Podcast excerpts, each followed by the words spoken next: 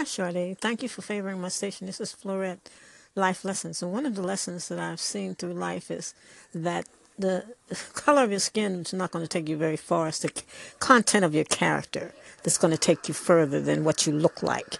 Because after a while, people are going to listen to what you say and listen to your heart and how you think. And that's what's going to take you far, not what you look like. That doesn't last long. That may last for the, the initial um, the meeting. And then after you speak and say what's on your mind, that's what you're going to be judged by. Okay, thank you for favoring my station, and we'll talk later. Good evening, Food for Thought. Hello, this is Rachel from Positive Spread.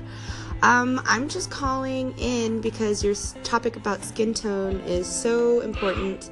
Um, it needs to be brought up every now and then, um, constantly, because um, I think the main premise of it even being brought up is that you're right, we're all women, we're all black, just different shades, and why the hell are we so hell-bent on dividing ourselves in subcategories and this and that and telling each other what we can and cannot do?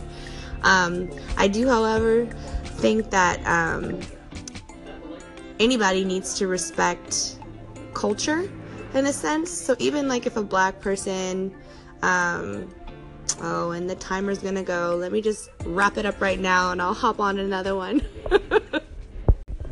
And I'm back. But yeah, so like I was saying, even if a black person were to, let's say, adorn their face or their hair like a different culture, like Native American or something, it definitely needs to, I mean, it's it's the same premise as, you know, um, someone donning Bantu, uh, like a white girl ba- donning Bantu knots. You know, it's just anything that anybody wants to do to themselves, they should be able to do, but it, it also needs to be done in the right, respectful way. I mean, definitely coloring your hair red doesn't really associate to any type of culture, and it's badass anyways. That was the first color that I ever dyed my hair, so uh, applause to you with that.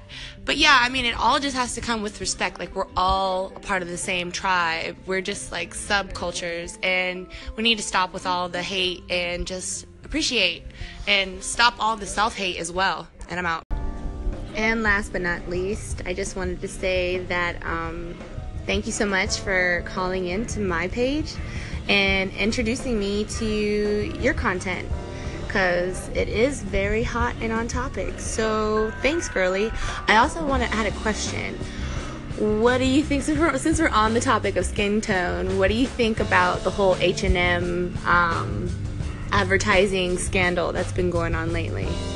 Um, pretty hot and heavy, right? Like, how did they not catch that before that stuff went out um, into the web? But anyways, yeah, love your content. I'll be visiting your page, and thanks a lot for showing love on mine.